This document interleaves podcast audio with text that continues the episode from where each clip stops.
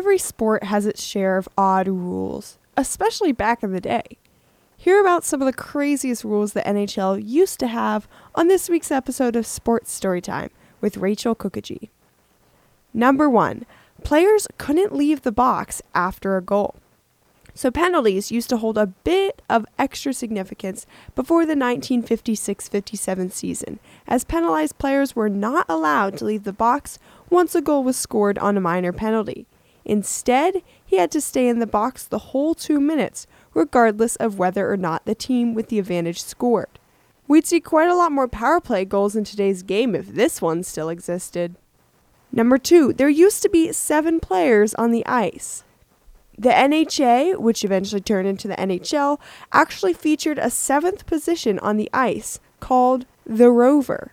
This player wasn't set to a certain wing or spot on the blue line, but instead helped out wherever they needed him on the ice. The Rover was removed in the 1911 1912 season, and for good reason. Six on six hockey for a whole game is too many skaters.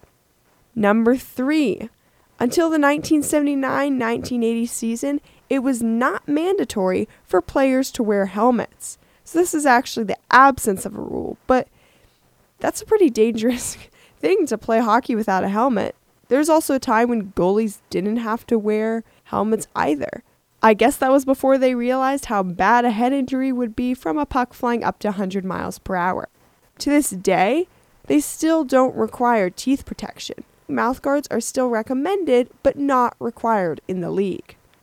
Number four, the captain had to be on the ice at all times.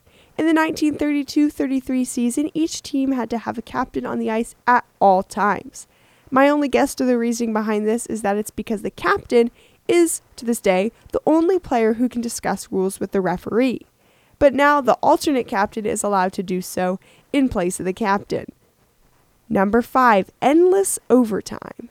It took a long time and several adjustments to get to the five minutes of three on three overtime before a shootout during the regular season that we have now. At one point, overtime was somewhat unlimited. Only in the 1921 22 season was it just limited to 20 minutes long.